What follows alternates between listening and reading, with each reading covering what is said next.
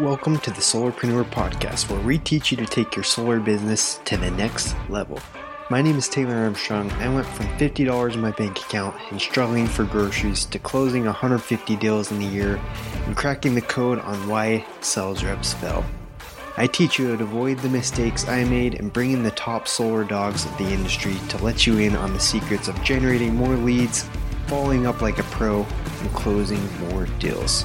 What is a solarpreneur, you might ask? A solarpreneur is a new breed of solar pro that is willing to do whatever it takes to achieve mastery, and you are about to become one.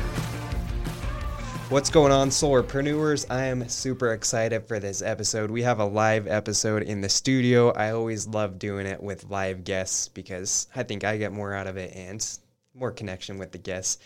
And I'm super excited because we have our second lady, second girl rep coming on the show. I don't know. I don't know if you guys like it, like female, girls, lady, whatever. Um, but any, we any works. any works. Okay.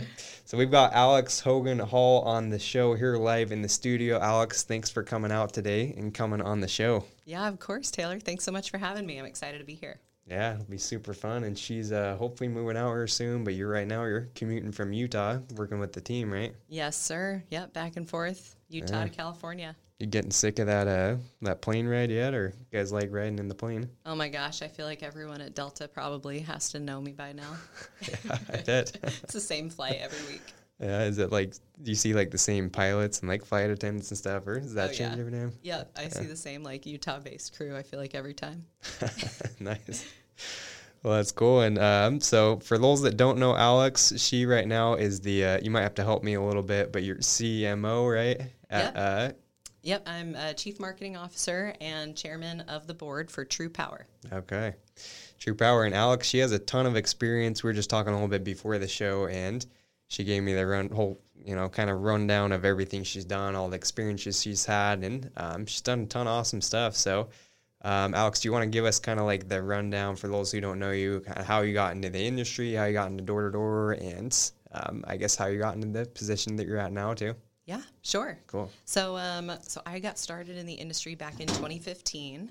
I had just finished up college with a degree in marine biology, and I was just loved the environment. I was super, you know, pro hippie, fixing fixing climate change. So, couldn't find a job in marine bio, so I applied to this position to knock doors and sell solar. Because I was like, look, I can do this for a petition signing or something. It's going to be easy to get paid.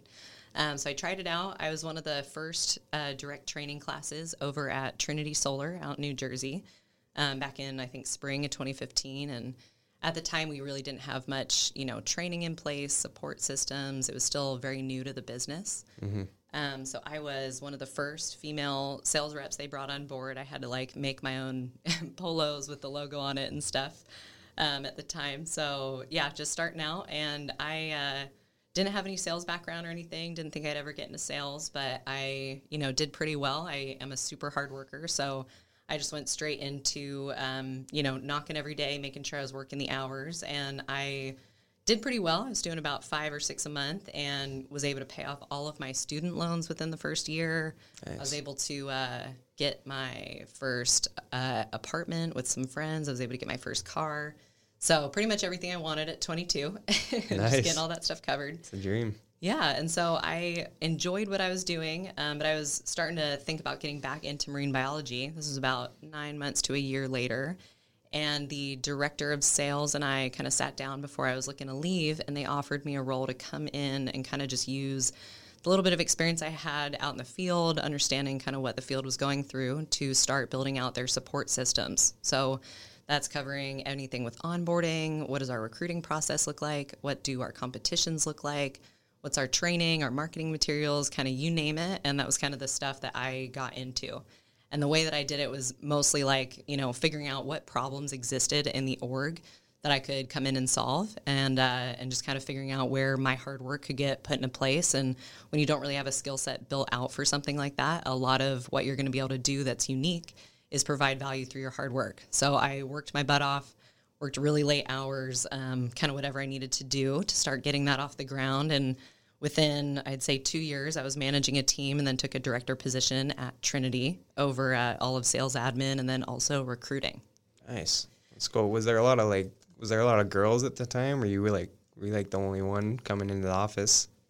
So our, we our office staff was a little bit heavier on the female side, lots in our um, different support departments. Um, But I was our first and only female director, youngest director. So yeah, not not at, quite as much at the leadership level on the sales side for sure. Okay. Yeah, and so that's kind of where I grew into my director level self, I guess. And then um, I transitioned into working with Legacy, uh, built out the setter closer model over there. Again, I'm very heavy on like building out the systems, kind of the back end stuff, making everything work. Um, and then uh, after working at Legacy for a while, transitioned over into Vivint Solar and took on a role managing the sales marketing department there under Jason Delstra. And uh, that was probably my most fun part of the career before branching out into consulting. I loved, you know, we had this big $5 million budget. I had a huge team. We were very heavy on the culture. And that's kind of where I realized how unique and valuable it was to be excellent at building out culture. So um, when, you know, kind of doubled down on that as the way that I could provide, you know, unique value in the industry. And so when I left Vivint and got into consulting with door to door experts, that was kind of my thing. So I worked really heavily on both new hire experience, rep retention, increasing your per rep average for your team, just kind of that type of stuff that kept people around um, long term and could make companies unique. Um, Culture is really interesting with that, where you know I'm going back to school now, and something we're learning about is how does a business provide a competitive advantage or sustain their competitive advantage? And if you think about it, in door to door, our audience for marketing isn't so much like uh, the solar customer as much as it is this as it is the sales rep. So that's kind of my biggest audience is how can I provide the best possible experience for my sales reps. And so a sustained competitive advantage also, you know, usually comes from something that's really socially complex. And so if you can build a really unique and uh, interesting culture that keeps people around, it's something that's very hard for other companies to imitate. So that's going to be kind of the way that you can uh, set your company, you know, apart from the rest. Yeah, no doubt. And yeah, I saw Alex first speak actually back at Door to Door Con. Was that last year? Mm-hmm. Yeah, last Yep, year. Yeah. 2021. Yeah, so uh, got a ton of like nuggets from just her talking at Door to Door Con, um, and you talked, yeah, a lot of things you just mentioned, like the culture, the competitions, um, how to increase the per rep average. I remember. Um, need to go back and review my notes, but it was super good, super valuable stuff you talked about. Um, and yeah, in my opinion, I think that's why we need more like girl reps in door to door, is because I don't know, you've probably seen this by now, but pretty much every successful, uh, you know, door to door rep, at least the guys, we all got ADD. We're all super disorganized. We're all, you know, taking Adderall, all this stuff. And like, that's like the, you know, door to door culture and everything. So, um, and every, like, most, every girl I see come in and, like, you know, they're on top of it. They want organized things. They just get people in line. And yeah, then matter of fact, that's how it is our company right now. I told you just off um, before we started the interview here, we got someone that used used to be at Trinity Solar too. Her name's Jeanette, and uh, yeah, she helped us like just dial in like things so much better than what we were doing before. So yeah, um, for those that are looking for you know more organization, I would consider looking at you know bringing in some more girls in your organization because yeah, I think that's kind of the superpowers that a lot of probably not all girls, but I would say in general, um, they're definitely more organized. Is that fair to say, Alex? You I, yeah, I, I would say so. I mean, that's definitely been like a blessing for me. At first, I was like kind of bummed being the only girl in my org. It was tougher for me to find mentorship, you know, connect with the male leaders that I was with. It was just, you know, there's just that barrier there. Um, so it was tougher for us to build that relationship. So for a while, it was kind of sad. But then after I realized, you know, just like you mentioned, Taylor, like so much of my natural skill set or the things that I knew I could double down on to become unique, like a lot of that was very different than the skill set that my male peers brought to the table. Yeah. A lot of them were growing up and having success, like getting into director roles through being really great at sales. And so um, I was fortunate enough to have kind of that mix of doing well enough with sales to really understand what reps are going through. So then when I could come in and build out those systems and provide that structure, it, it was uh, very specific to them and helped that out a lot. Yeah, that's awesome. So how long were you like in the cells before you got into more like the like management type stuff, organization? Yeah, so I, I knocked for about a year um, and then took a lot of referrals after that. That lasted for a while. And then once I moved out of New Jersey into Utah, referral game kind of dried up there. Um, wasn't working out there quite as much, but yeah, I still, you know, to this day, I'll go out and knock with our sales reps here and there, make sure I'm spending as much time in the field as I can. I think it's super important to know firsthand what they're going through in order to make sure that you know everything we're building is Yeah. the best it possibly can be to support them and um, keep them here long term because Yeah. everybody wants to find a home in their career. I think oftentimes we think in door to door how like, you know, reps don't stay that long. It's kind of fleeting. It's okay if you lose a lot of people, but I think it's um, it's a challenge, but to think about it the opposite way, where you know, if I, if I can figure out, if I can crack the code on how people can stay long term, I'm actually going to have an org that connects at a way deeper level, has success at a way deeper level. So that's Yeah. what I'm shooting for. Hundred percent. Yeah, I respect that a ton. Like leaders that still want to go out and knock with their teams. Is all these top companies I see, all the leaders. A matter of fact, I just saw a post about uh, I think it was Sunrun CEO or something. Shows up. I don't know if you saw that, but I sh- did, Yeah, yeah. shows up to a meeting and then they thought they're gonna have a meet and greet after, and she's like, "No, we're going to the doors. Who am I knocking with?" yes. like, wow, yeah. She's awesome. Yeah, so it's like I think people really respect respect that, and I've talked with reps from other organizations that don't do that, where their leaders are just coming in doing trainings and then heading out, and they're talking about all these things like go knock harder, go close more doors, and things like that.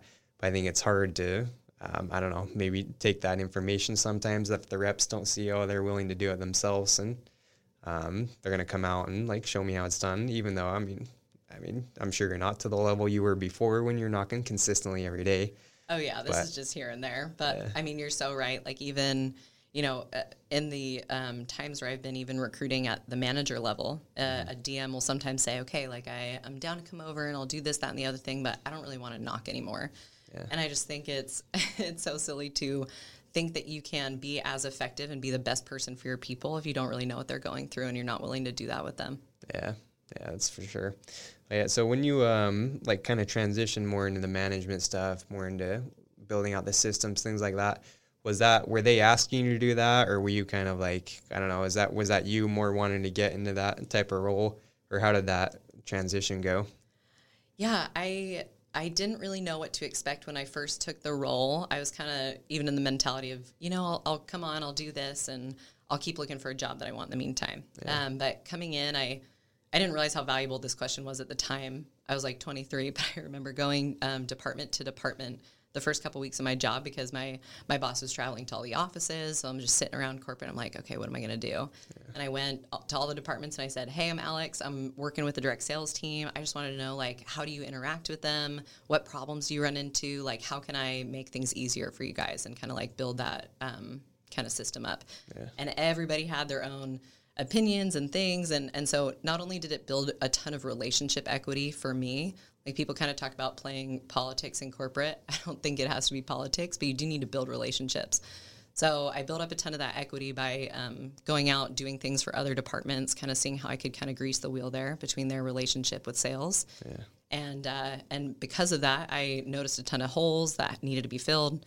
Created systems and kind of I um, different problem solving solutions that I could put into place there, and then I managed it because I put it into place. So as I uh, grew and built more systems under me and things that I was managing, I was able to convince my boss to let me bring on additional people, and that's how I got into management. Was purely just working my butt off and then figuring out okay, what problems exist that no one's either thinking about solving or wants to solve, and figure out the solution to that, and then kind of build out my influence from there. Uh, that's awesome. So it sounds like you're more like super proactive. Like, hey, what problems can I help with? What things can be improved? It wasn't like them telling you, "Oh, go do this, go do this." Oh my you went out there and Yeah, one hundred kind of recognize it yourself and like suggested to them things like that.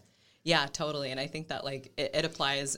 I think no matter what position you're in, like anyone that's trying to get into leadership, if you can be proactive about figuring out, you know, what needs to get done that's not getting done, what are the holes that you can fill with different solutions, um, that is the way to kind of stand out and be unique. Yeah, that's yeah, that's a good point. Good point. And so um, with team, I know this is what you were doing at uh, Door to Door Experts for a while, is helping people kind of help build out these systems and more on the organizational thing, the rep retention, right? Um, what were like some big mistakes that you would see as you like went into a company? I'm sure you like dealt with some pretty disorganized companies and maybe some that were a mess and everything. Do you have any uh, I don't know cool stories of companies that were a disaster and you helped them turn things around or anything like that? Dude, that's such a good question. Um, yeah, I, I'm just thinking through all these examples. I, I would say one of the biggest things I noticed was if you're a smaller business or you're like a manager looking to do this for your team, you know, you're not doing it huge scale Vivint status yet or anything like that. Mm-hmm. A lot of people you don't even realize you're doing it, but you're like trying to imitate a big culture. You're trying to imitate these big players that you admire. So it's not coming from a place of like genuine, authentic, like you're trying to do what's in your rep's best interest. You're like building out systems or creating competitions or doing all these things because you think you need to and because you think that's what's going to work. And so it's like it's this weird like disconnect like emotionally between like you and the sales rep. So instead a big part of it was getting in touch with that company's like identity like what are the things that they really care about who are the people that they're trying to bring on board? Like who really aligns with their core values? And then figuring out how do i build out systems build out training uh, build it into my recruiting process whatever a way that I'm providing what is best for the best interests of the sales rep? And that will also align with your best interests as a business or a you know manager simply because you're bringing on the right people. So you know you're bringing on the right person if your best interests and theirs align perfectly because you're bringing somebody into your culture that shares your values. Okay. So it sounds like step 1 is kind of recognizing what are the core values before anything and then going out and finding people that fit into that and that's more would you say that's what we what you were helping companies with yeah. as you started working with them yep i would say so because a mistake i made in the beginning was i would you know i just I, I feel like i've got these systems now that could be successful anywhere so we'd start on the system front and we'd put pl- stuff into place and um, their retention didn't go up like the metrics kind of we were trying to measure were not really changing and so if I looked at it, it was like this, yeah, it was just this like false imitation of what we really needed to be providing. So we started to step back and said, like, okay, who are the people that we're truly trying to bring on board, right? Like, and one thing I um, I was telling you about this earlier, but a little Simon Sinek training I saw that I think is super valuable is uh, he he was interviewing a leader in Navy SEALs, and he was talking about um, how they choose who they want to bring into their org, and he kind of drew this little graph. So one of the axis was uh, high performance, so low to high performance, and then the other axis was uh, culture, or you know how good of a human is this person, kind of thing. So every company wants someone that falls under that one corner where it's high performance, you know, high high uh, value to the culture. Nobody wants someone that's in the low and low corner.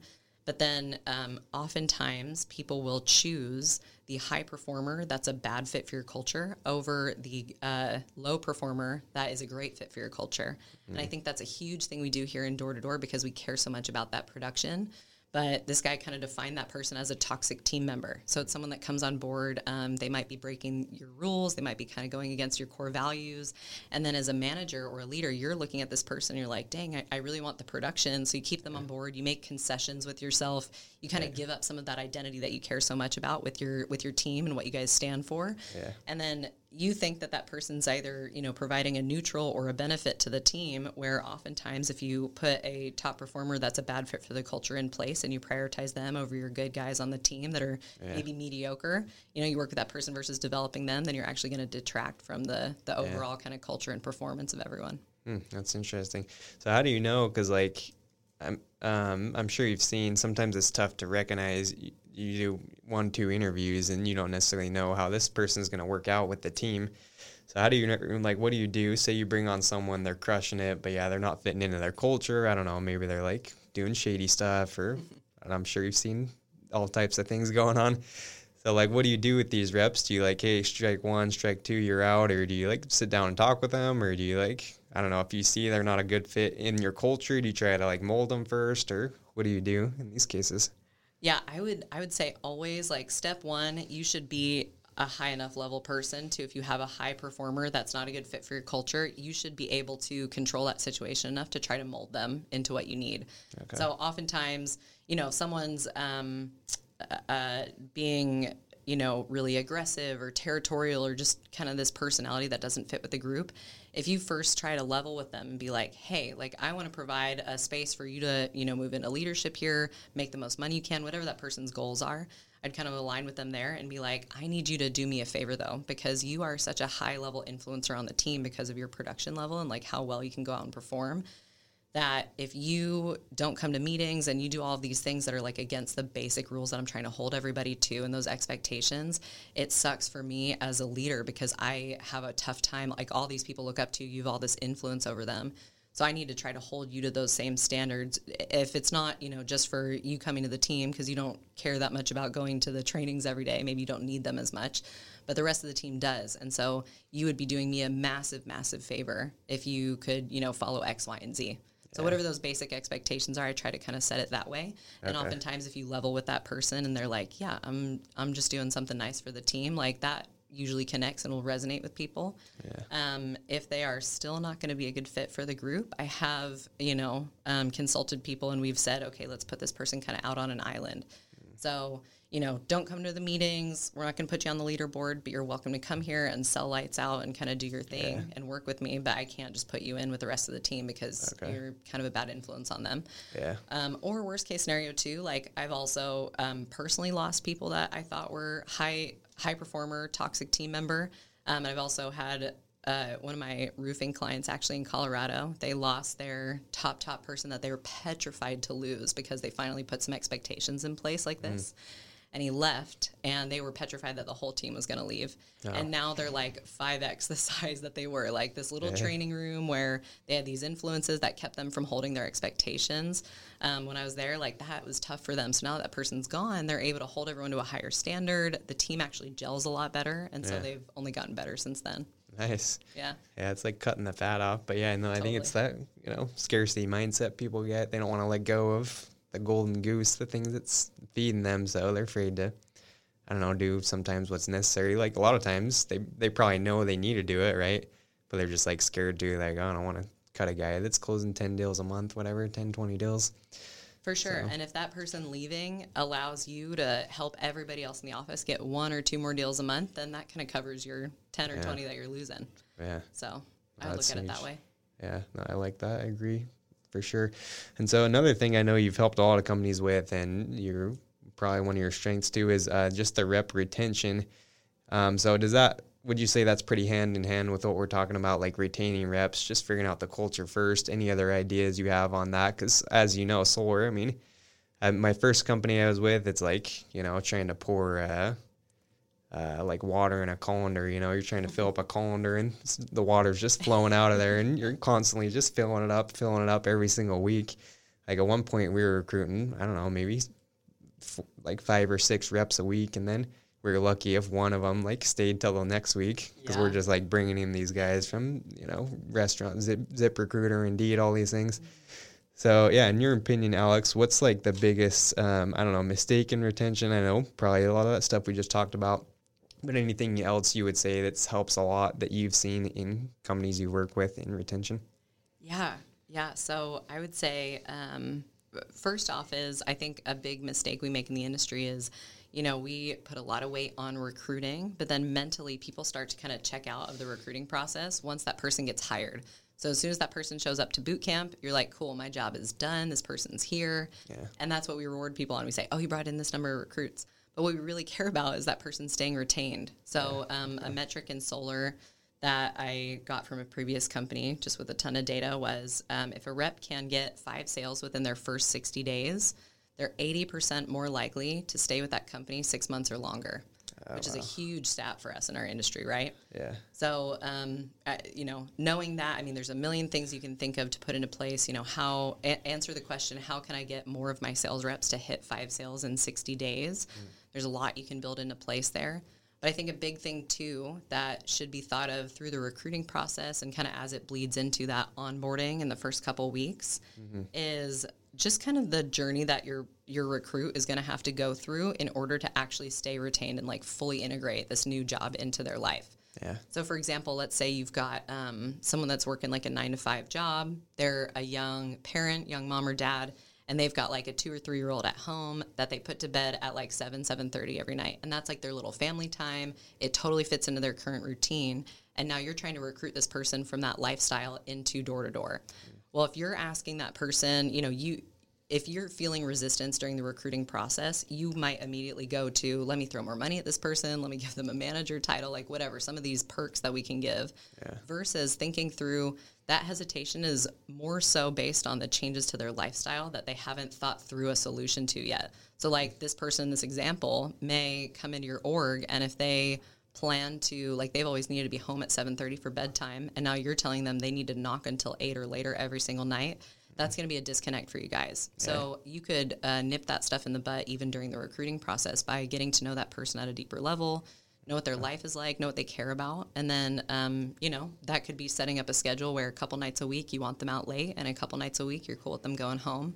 Yeah. Because um, they get their doors in or they start earlier, like whatever it's got to be. But if you can kind of figure those things out early on and mold some of the process with them, it breaks that barrier down between where they are and them being, you know, fully self sustaining in this role, making money and, and working with you long term. Yeah. So I think if you can think that. through solving that, that is going to change the way you recruit, your processes, your onboarding, your incentives, like everything else kind of falls in line.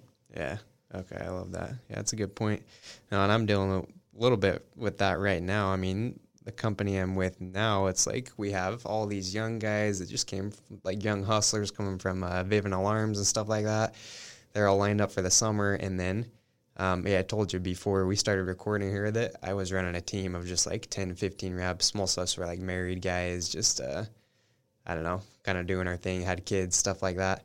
But now our teams, like we have, we got 30 guys that they're not married. They're off like uh, just doing like the single guy stuff. Yep. And we're trying to kind of like, um, you know, fit into that culture and everything. And then, uh, you know, you get like girls coming on the teams too. So like there's all these different like people that can come into the organization and from all types of scenarios, different schedules that they're used to. So um, I don't know. Do you have any like tips on, say you got something like that where it's a bunch of young people and you got some married guys, then you got some girls. I don't know. Is that how your team is right now currently or?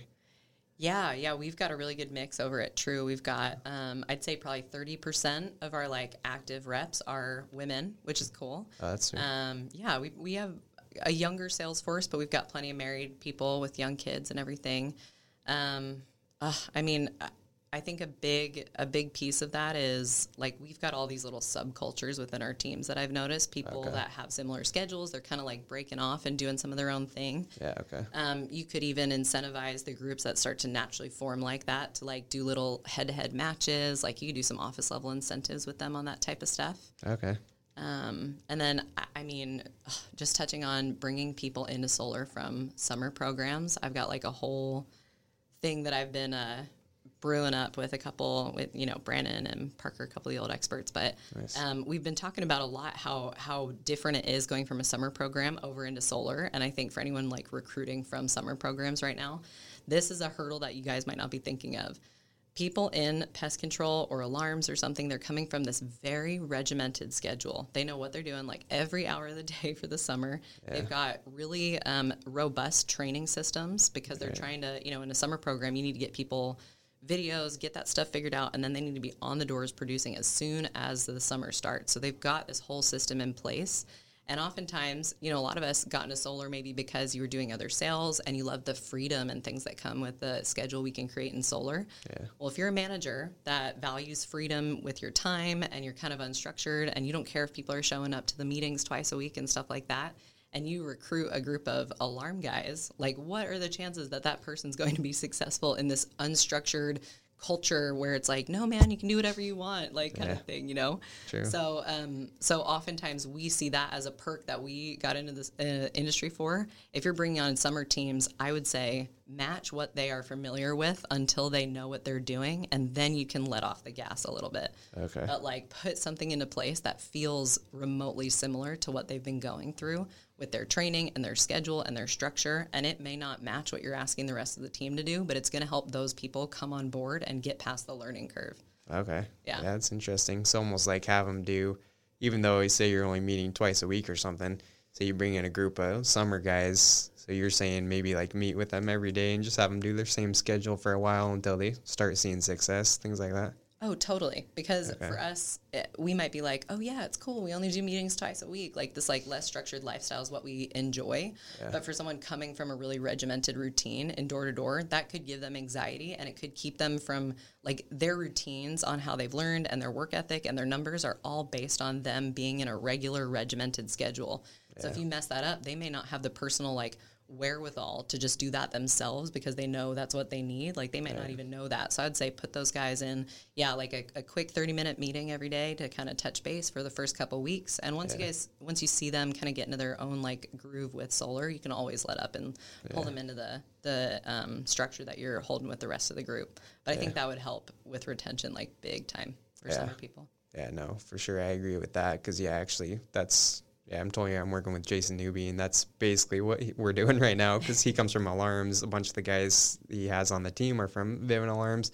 So right now, yeah, he has a meeting every day. Like used to be 10 a.m. He moved it to 12, but it's like every single day we're having a meeting. We're getting out there, and yeah, I mean the guys are producing. So it's whatever he's doing, working, working, and they were producing a lot more than our team. That was working twice. There was a meeting twice a week. so I'm like, okay, well, something must be working.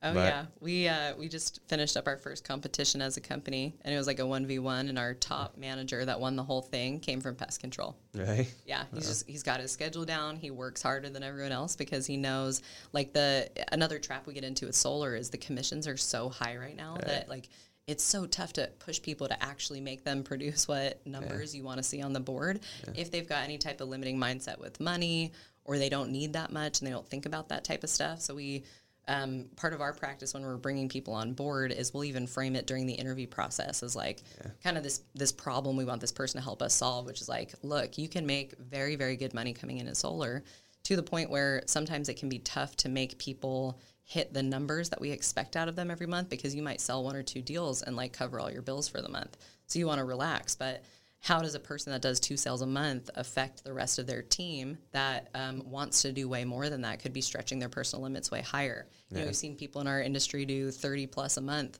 you know? Yeah. like that happens all the time. So yeah. if you hire a bunch of people and you don't kind of frame it that way first um, you could get people kind of caught in this like oh yeah i'm good doing one or two sales and you've got kind of this mediocre performance so. Yeah.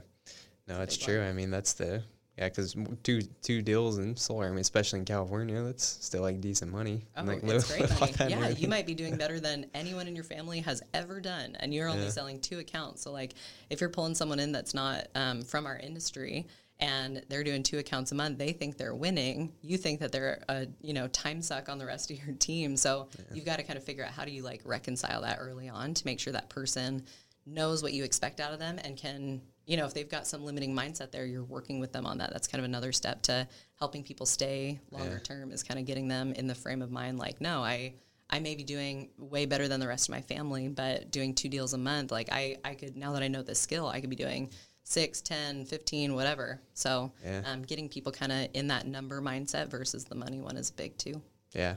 No, I would agree. And yeah, I think it's good to bring to that point to bring people from the other industries because – like for me, I, I saw it myself. I was like getting lazier and lazier for a while just because we are guys that were just pretty much in pure solar. We weren't bringing in anyone else that'd been in like pest control alarms. And so we are good with our three, four hours knocking a day and, you know, just closing our maybe two, three deals a week tops.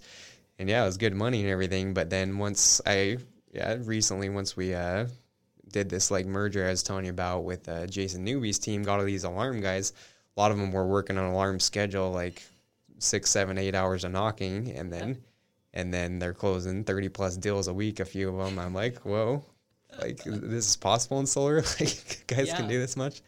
So I think it's a yeah, I think it's a good idea to be bringing in people that are fresh that don't know that that don't kind of like have that lazy solar mindset. Because in my opinion, like um, I've seen guys that are coming from diff- different industries or guys that are maybe new um, a lot of times they're having more success than recruiting from like other solar companies because a lot of these other like no offense to a lot of these companies but they have a lot of lazy reps that are used to closing you know one or you know, one or two deals maybe tops a week.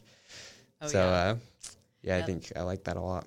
Yeah and that was that was kind of like you know i was fortunate enough to work at some of the bigger companies and pull some lessons from there. So whether I'm working with a smaller company, a mid-size, whatever, like a big a big thing has been the pattern with the top performing companies is they expect high performance all the way through their leadership stack.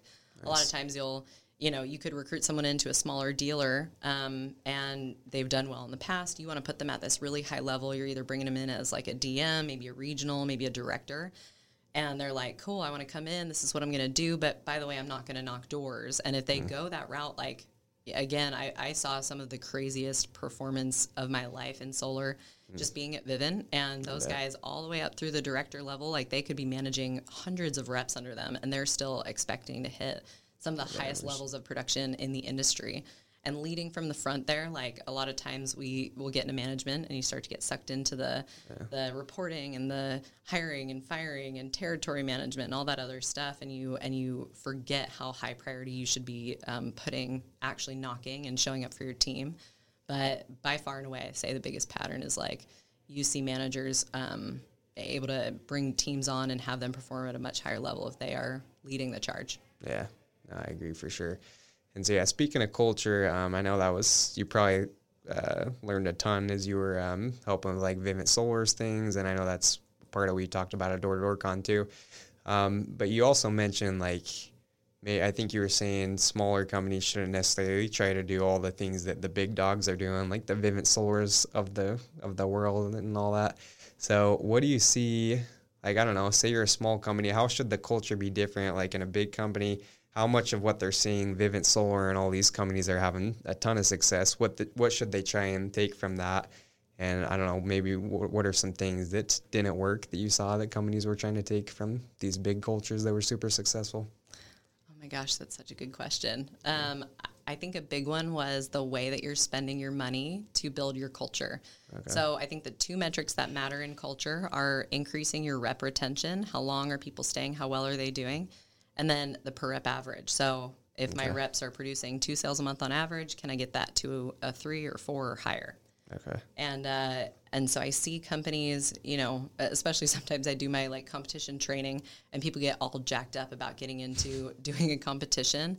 Yeah. And um, the way you could spend ten thousand dollars on a competition and have it be the best thing that's ever happened to your business, or you could do it and it could be a total flop. You might not get any extra sales. Yeah. So I think it's um, figuring out how to spend your money, not just to like check off all the boxes of like, I've got the fancy things, I've got a competition where someone can like win a razor and all that yeah. kind of stuff, like this high level stuff. Right. Um, you can spend a lot less money, but gain some of the lessons from that. Like, you know, motivating reps through a competition, for example. Um, the way Vivint is going to handle a competition with um, their, you know, really flashy launch videos, really big flashy prizes, all of that stuff you know, podcasts and video casts on like all of the people that won last year, bringing them on, trash talking, like this whole thing. Yeah. Um, there's a bootstrap version of that that I think can happen um, for companies at a lower level, but like a okay. lot of what goes into making an amazing competition can just be you hyping it up a- ahead of time as a manager, you knowing what the rules are and the prizes, and like letting your reps know that um, a month in advance, maybe sometimes more, okay. letting them kind of prepare. You know, if I've got a four or five week competition coming up, um, I would launch it to my sales reps in enough time where they can move um, obligations that they might have. If someone's got, you know, I'll, I'll roll out my schedule at the beginning of the year. Most companies should do that so that their reps can kind of plan out for sure. Yeah. So if I know, like, I know the main competitions I want to do, and then maybe I'll have like one or two months where it's a little bit light and offices can do their competitions. Nice. If I do that, that allows uh, your sales reps to not have to sacrifice family time for work time they can plan their family time around the times and the seasons where you're going to do like high level competitions. Mm, so, literally, just scheduling your um, competitions a little bit different like that could double the production you get from one versus spending a crap ton of money on the prizes. Mm, genius. I love that. Yeah, because most, yeah, you probably see that a lot, but like guys are all, right, tomorrow we're doing a competition. It's yeah. like yeah, tournament tomorrow, starts tomorrow, get ready. Yeah. And then like so. reps will go like a week without knowing their numbers in it. And they're like, hey, yeah. what's the score? And you're like, crap, I keep forgetting to do that. And like finally you do it and you just like text the numbers into the group chat. Like it's not even on a graphic or anything. So, um, so yeah, like it, just hyping it ahead of time, setting up the rules, allowing everyone to clear their schedule um, tracking and hyping up the numbers and what's happening during a competition, like in as live time as you can to give them those updates. All of that generates that kind of competitive nature that you're looking to get out of your sales reps. That in and of itself is going to help them kind of break past their previous limits and perform way better during competitions. Yeah. Um, but that was one thing I noticed at, at Vivint, and I think this is a cool principle across the board. We did not make significantly more money because of the competitions we put into place. we had pretty big budgets for it. We would see a really big volume pop, um, and then you'd see kind of this dip afterwards as everyone kind of relaxes. And you want to make sure that rise always kind of supersedes the dip that comes after. Yeah. But even if it does, like the one thing we saw was no matter what happened at the end of a competition, the per rep average is kind of what went up. So we would see sales reps that previously had maybe had their best week of being four or five sales. Now they're doing 10 plus sales in a week and they didn't even realize that was possible for themselves. So reps are all setting this new personal record with themselves um, or a new personal record that they now have, you know, manager of the office just did 30 that month. Now they know it's possible. So you're kind of raising the limit in competitions um, what, to show everyone what they're capable of, which hopefully then you can kind of sustain that afterwards. Yeah. And that's like, I think that's the target with competition. So how can I, what, what practices or what way can I structure this competition in a way that's going to allow my sales reps to raise the personal limit they have on the number of sales they think they can do? Yeah, I, I, I love that. That's massive. Um, yeah, but no, it just reminds me of uh, my first company I was with. Um, it seemed like every single competition we had, I had like some trip scheduled with my family or whatever that was like scheduled a month in advance, and they rolled it out like the next week or whatever. so I'm like, all right, well, I'm not gonna try that hard because I already know I have like, this like trip scheduled. Dude, exactly. That- so if you can like, prevent that stuff, then it changes everything. Yeah, I know. So that's no, I think that's a yeah huge takeaway. Um, so sweet, and so Alex, um, I know we get don't have all day here, but the last thing I kind of wanted to ask, pick your brain about, is just with recruiting. Um, you guys said you're uh, you have a team of what 110 reps or so right now at True Power. Yep. Okay, and so you did a merger. How many reps did you have like when you first started with that merger? Is it stayed the same, or have you built the team a lot since you like started the company or Oh merged gosh. everything? Yeah, I mean, and I know you're kind of going through this too. Uh, merging multiple cultures and systems and everything together um, has probably been one of the most fun challenges I've had in the industry so far. Um, we're fortunate enough to have a lot of people putting their egos aside to combine leadership. You know, we've got an awesome team. Um, we started out uh, probably trying to think how many sales reps we had. We we probably had a hundred total, but active, I'd say it was probably closer to like sixty or seventy Okay. um, reps that we had, and we've had some big new hire classes. But you know, even coming from this is the area of door to door I've decided to become an expert in. Um, still, retention is tough. Yeah. So we've kind of gone back and forth. You know, we've had big classes, we've lost some people, we've changed our practices a lot. Yeah. So um, yeah, we've been able to we've been able to grow quite a bit, but by far and away, the biggest thing that's made a difference, I think, is establishing some better systems to get like our, our mid-level reps um, understanding expectations getting support to become better and like figure out how they can kind of level up we uh, rolled out a mentor program Okay. which i think is big um, so that is essentially it's something brandon and i have used in the past with companies That's what uh, Um, kind of what Legacy does too, right? Yes. Like, yep. yeah, Similar. So that, yeah. es- essentially, what we wanted to do was, along with that statistic of let's get people to five or more sales within 60 days. Mm-hmm. Um, if you are just a lone manager or you're a small company, you might have only one person that can get all of your new hires past that learning curve. Like it's just that one manager. Yeah. So um, if that's what you're doing, you're kind of limited to only being able to bring on enough people where that person can actually truly give the amount of attention that they need to to all of their new hires at one time to get them past the curve. Yeah. So um, rolling out something like the mentor program, essentially the mentor role is this new uh, position in leadership where you're not quite a manager yet, but it's kind of the first step towards it. So um, you can, as long as you're, you know, we've got some performance requirements, but as long as you're a good uh, kind of conduit of our culture, you understand our processes well enough. Um, this person is now going to be mentor to a new hire coming in as a mentee, and their goal is to get that mentee to five sales in 60 days. Okay. Um, so we we do like an incentive. If anyone gets to seven sales, we'll do a, a rookie trip for them. So they want to get their mentees to seven sales, and then we also incentivize our mentors for that. So um, if we have mentees hitting that, they get to go on this trip. As mentors get more and more of their reps through to those higher levels, we've kind of gamified it. So we've got like, you know, scoreboards and calls with just our mentors where we can kind of work 100% on focusing on that new rep experience. Yeah. So that's been like, you know, we, we knew that was a needed to be a focus coming in. We had some big classes. We lost a bunch of people. So now we've really like doubled down on that for the fall. Yeah, that's awesome. And yeah, you mentioned you guys do like a boot camp, right? So you bring in like a big, like, yeah, I guess, uh, new class of people, almost like a university class or something, right? Get them all trained a little bit. And how are you, uh, for you guys recruiting? What's your like system on recruiting? How are you guys recruiting now in your company?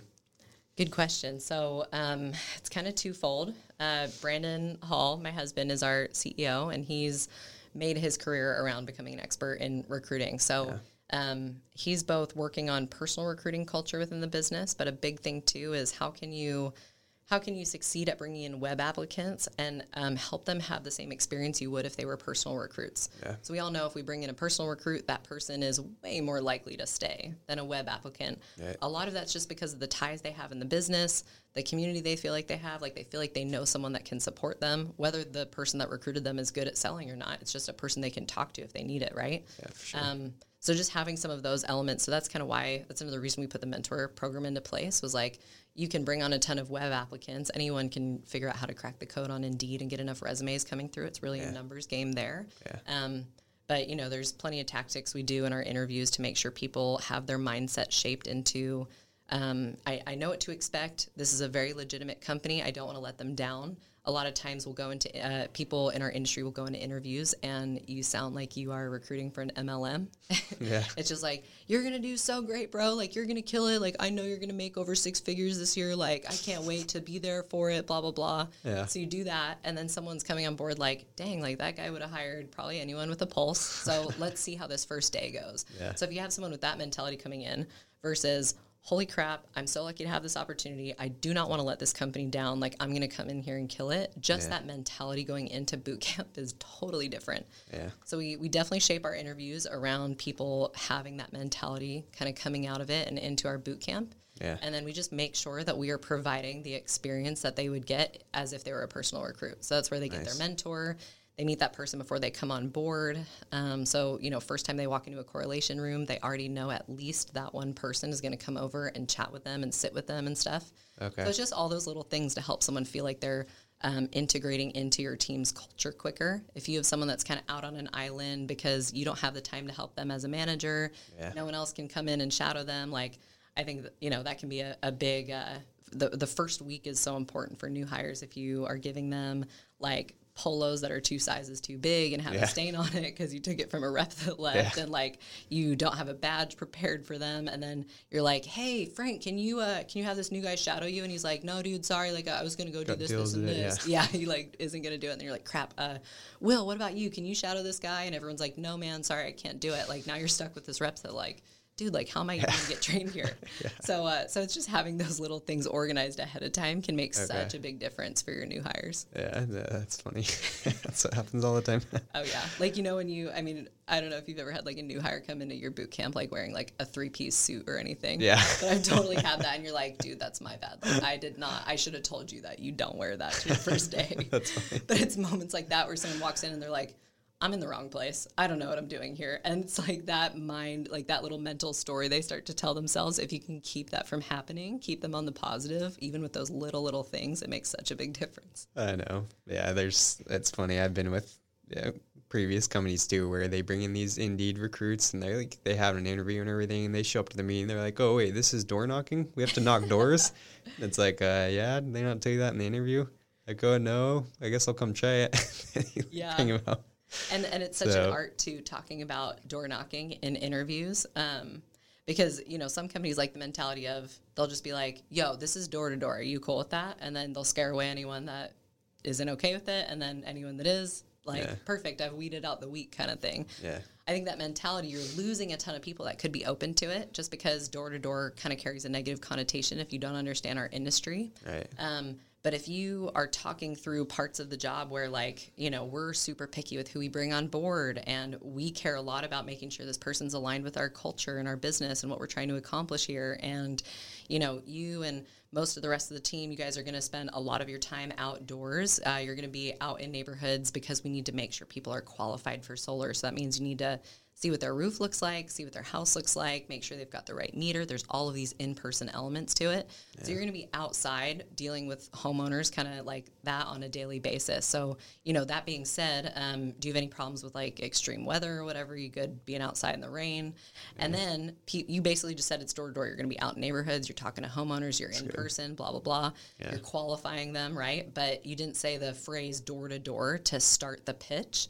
So then people are like, no, no, I'm totally cool with that. Like, oh, I love the heat or I love the cold, like whatever. They'll say these things to convince you, like, no, no, please hire me. Like, I'm still, I wanna, I wanna work with you. Nice. So they're convincing you to hire them in that instance, and then later on, like as you, you can keep talking, you know, day in the life and get into how it's door to door and talk about your culture. Yeah. Now it's a little bit less of a blow, right? Like if you just yeah, come out good. and you're like, hey, this is a door to door position. Are you cool with that? You're gonna weed out a lot of people that would have said no in that instance, but could have said yes if you framed it a little bit differently. Yeah, that's true. It's almost like in California how you can't really start at the door saying I'm saying I'm selling solar because you just get the door sign. exactly. You had to like snake your way around at first, get them to buy into that they want to save money on energy and all that, and then how we do that is solar. Exactly. like, similar thing. Well, that's awesome, Alex. Um, no, some great ideas you've given us today, and for our for our listeners, kind of last question I wanted to ask you before we wrap up here. Um, all, a lot of small companies they don't really have this role of someone like you that's like super great at organizing, that's helping all put all these systems together and things like that. We didn't get one until pretty recent actually in our company. It's helped a ton. So how do you suggest people that's because traditional door to door is just like I don't know like manager, the sales reps a lot of times, and then company owner. So, what would you suggest to people that are maybe like struggling with all this management stuff and setting up the systems, and they're hearing all these things right now, and they're like, "Oh, dang, how do I like bring someone on to like, implement all this, all these ideas Alex is giving us, all this uh, fire she's spitting? How do we implement these things?" So, what would you say to those companies that want to like have help with getting someone that's more organized like that? Yeah, good question. Um, I, I guess there's a couple ways you could do it depending on your circumstance. I'd say um, you could bring in someone that either has experience on the doors and is just not doing well in your company. Similar, you know, I had the opportunity to, I was about to leave. I was able to take this opportunity instead. Um, you could pull someone in. You could even hire, I mean, a lot of this could be an hourly type of role, but like I would say the first first position, which would totally pay for itself, is bringing someone in to work on like new hire experience help the recruiting process flow into the onboarding, help that person get to their first sale. So um, you could hire someone for that role and have that really be your focus, and then you will again have that person pay for themselves many times over. Yeah. So then that new cash flow can kind of help you build out that little department if you want.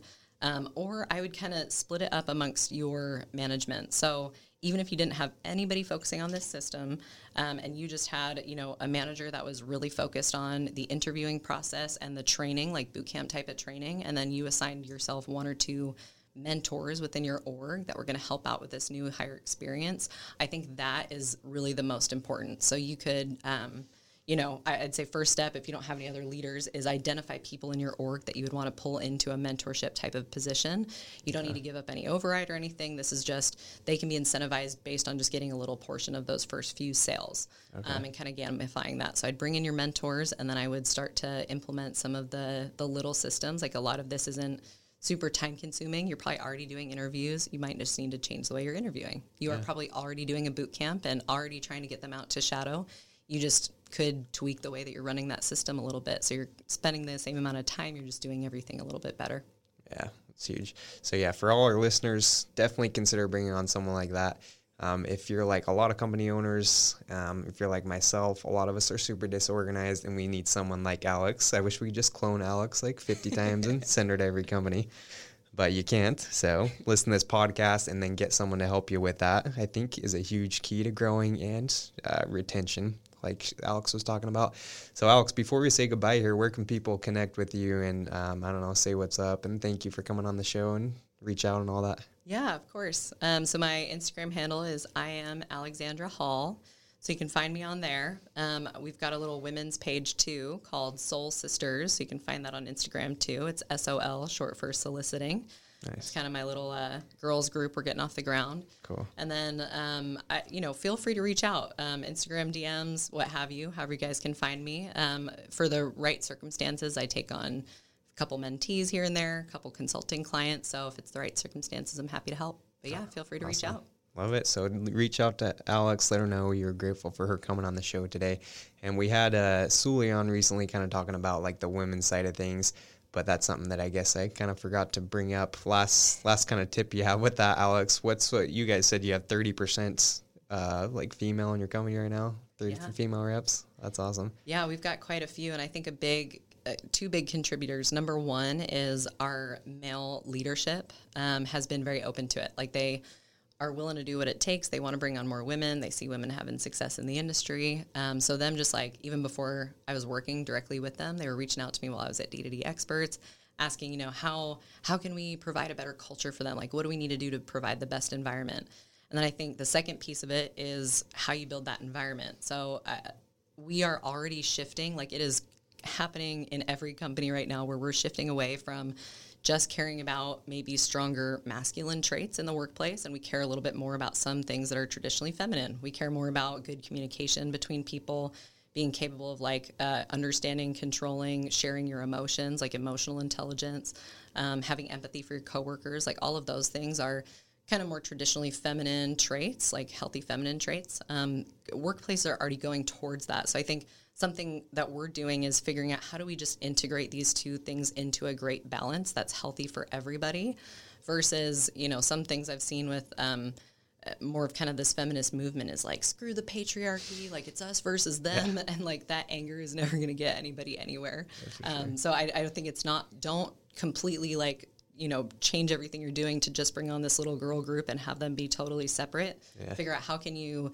change the way that you guys are handling your day to day in a way that kind of um, recognizes and rewards healthy traits on kind of both sides of the fence so that you've got that good balanced culture and you're building that environment that's great for everybody. Yeah, love it.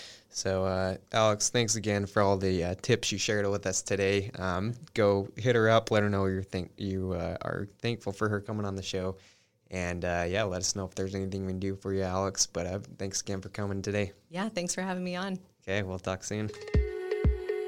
Hey, Solarpreneurs, quick question. What if you could surround yourself with the industry's top performing sales pros, marketers, and CEOs and learn from their experience and wisdom in less than 20 minutes a day? For the last three years, I've been placed in the fortunate position to interview dozens of elite level solar professionals and learn exactly what they do behind closed doors to build their solar careers to an all star level. That's why I want to make a truly special announcement about the new learning community exclusively for solar professionals to learn, compete, and win with top performers in the industry and it's called Solciety. This learning community was designed from the ground up to level the playing field and give solar pros access to proven mentors who want to give back to this community and help you or your team to be held accountable by the industry's brightest minds for, are you ready for it? Less than $3.45 a day. Currently, Solciety is open, launched, and ready to be enrolled. So go to solciety.co to learn more and join the learning experience now. This is exclusively for Solarpreneur listeners, so be sure to go to solciety.co and join. We'll see you on the inside.